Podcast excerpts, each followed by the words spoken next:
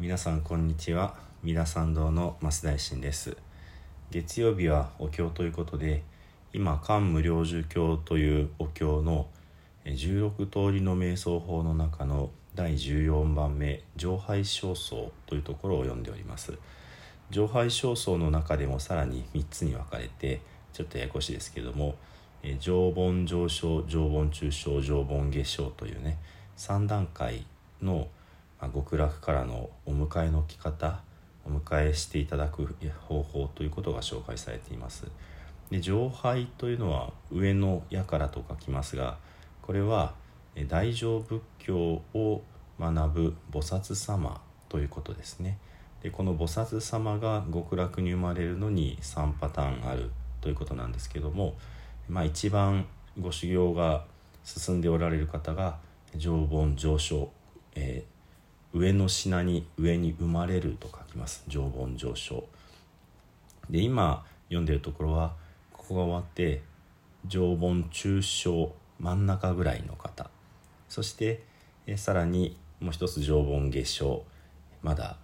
まあ、初心者の方という感じなんでしょうかね。こんな風に分かれるわけですね。それでですね、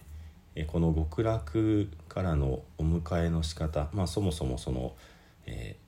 上昇の方と中昇の方がどう違うのか、えー、それからそのお迎えの仕方がそれに合わせてね、どう変わるのかということが比べていくとね、なかなか細かく分かってくるなと思うわけですね。まず上品上生の方はみっつの心を起こしておられる方々でした。えー、誠をいたす心、えー、至上心、そしてにばんめの深い心、そしてさんばんめのエコを発願人、ありたらえることを極楽に往生したいという願いにね、回し向けるという心、このみっつの心を備えている人でした。もしくはさんしゅるいの方々、つまり優しい心で生き物を殺さずに戒めを守るという方、また大乗仏教のお経を読む方、またろくねんという修行をして、それをエコをして極楽に生まれたいと回し向ける方、こういう方々だったんですね。それに対して今読んでる上品中生のところでは、え必ずしも大乗仏教のお経を、まあ、読む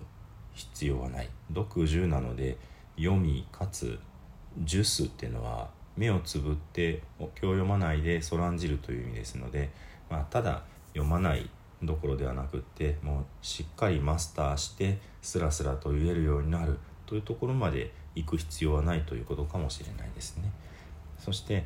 ですから、まあ上品上生の方がなさっていたことをそこまでしなくても大丈夫というのが上品中生になるわけですね。そして善下義手を第一義、第一義をよくよく、えー、理解しておられる方ということになります。この第一義ということこそが、まあ、一般的には空と言われますけども、そのとらわれない心、その本質としてね、悟りそのものをズバリとこう、まあ、分かっている、体感している、体得している、そういった感じになりますかね。で、この空を分かっていて、えー、この因果の道理というものを深く信じて、それに対して、まあ、驚くことがない、心がもうしっかりと固まっている方、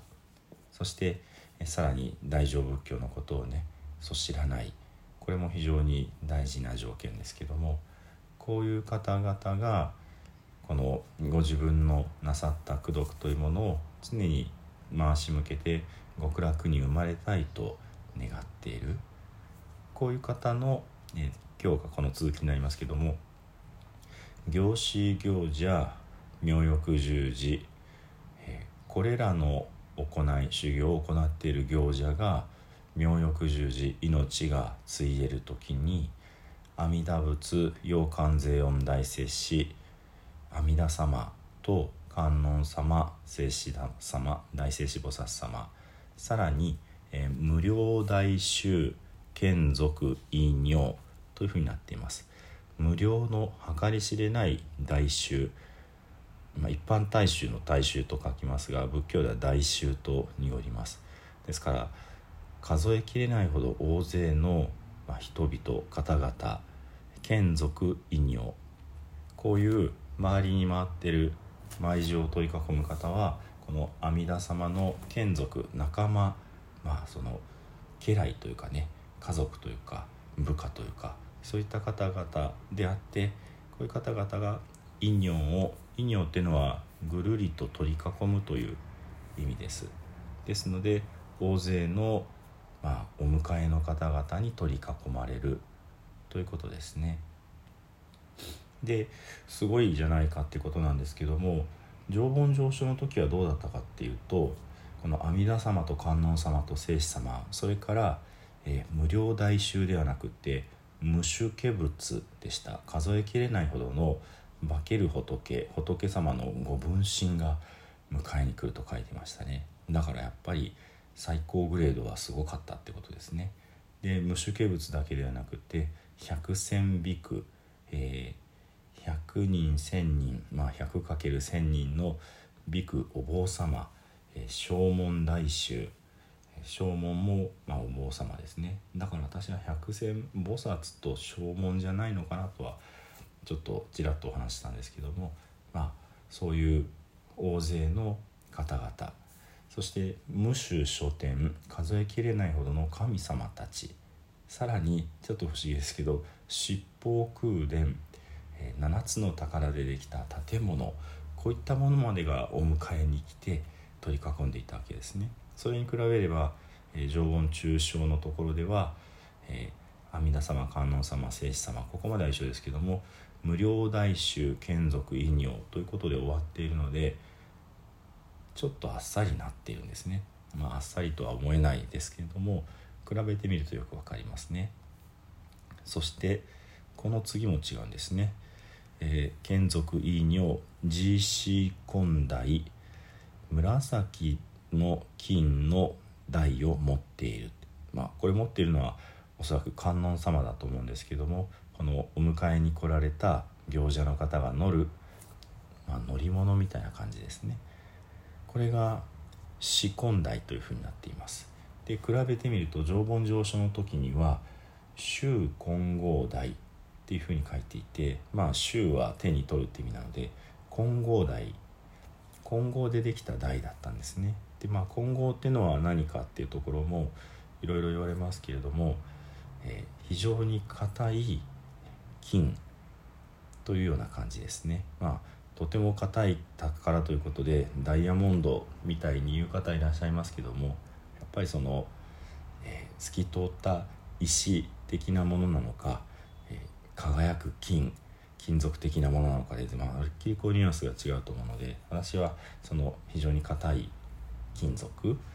のイメージだとは思うんです。まあ、これをその西洋の方の神話に出てくるね、オリハルコンみたいに考えることもできるかと思います。で、それに対して紫の金、紫根というのは金の中で実は最も上等の金が紫がかった光を帯びるっていう風な考え方があるんですね。でも金剛よりはこれ一段下がるという、まあ、ランク付けで書かれているのかなと思います。そして慈悲根台、四行者前、この行者の前に至ってこの台を持って観音様を、まあ、筆頭にして阿弥陀様が後ろにいらっしゃって、大勢の菩薩様がわーっと来てこの行者を取り囲むわけですね。命が終わる時にわーっとやってきて、そして三言法師、えー、この、まあ、法師っていうのは仏法にかなった子供ですので、修行した念仏修行者のことですね。念仏修行をなさった菩薩様のことを褒めたたえて言うわけですね。尿行大乗芸第一義、あなたは大乗、大乗仏教の修行を行ってこの第一義を下、えー、理解しましたねって、よくよくお分かりになりましたねって、税高が根来工場女要線形物、えー、だから私は今あなたをお迎えに、えー、千人の化仏たちと一緒にやってきたんですって。ここで化仏っていう言葉になっていますね。えー、この常盆上昇だと無種化物、数えきれない化物という言葉が出ていました。で、常盆中将のお迎えのところには化物という言葉は出ていませんでしたが、まあ、ここで、えー、うんと無量大衆ってところでしょうかね。ここが、えー、先化物ってことを意味していたのかもしれないですね。で、まあ、大勢の仲間と一緒に迎えに来ましたよっていうふうにおっしゃられるんですね。で、この部分、このあなたよく頑張りましたねっていう部分を常盆上昇振り返って見てみるとどうなっていたかっていうと、えー、三段行者、行者を褒めたたえるって言ってるんですね。この三言法師と三段行者では結構ニュアンスが違うと思います。そして、えー、どういうふうに褒めたたえていたかっていうと、三段行者、勧進剛進、この心を進めるっていうふうに書いていて、これこの文脈だけで読んでるとちょっと分かりにくかったんですが、おそらく常盆中将の人はよく頑張ったねってところまでなんですけども、常盆上昇の人は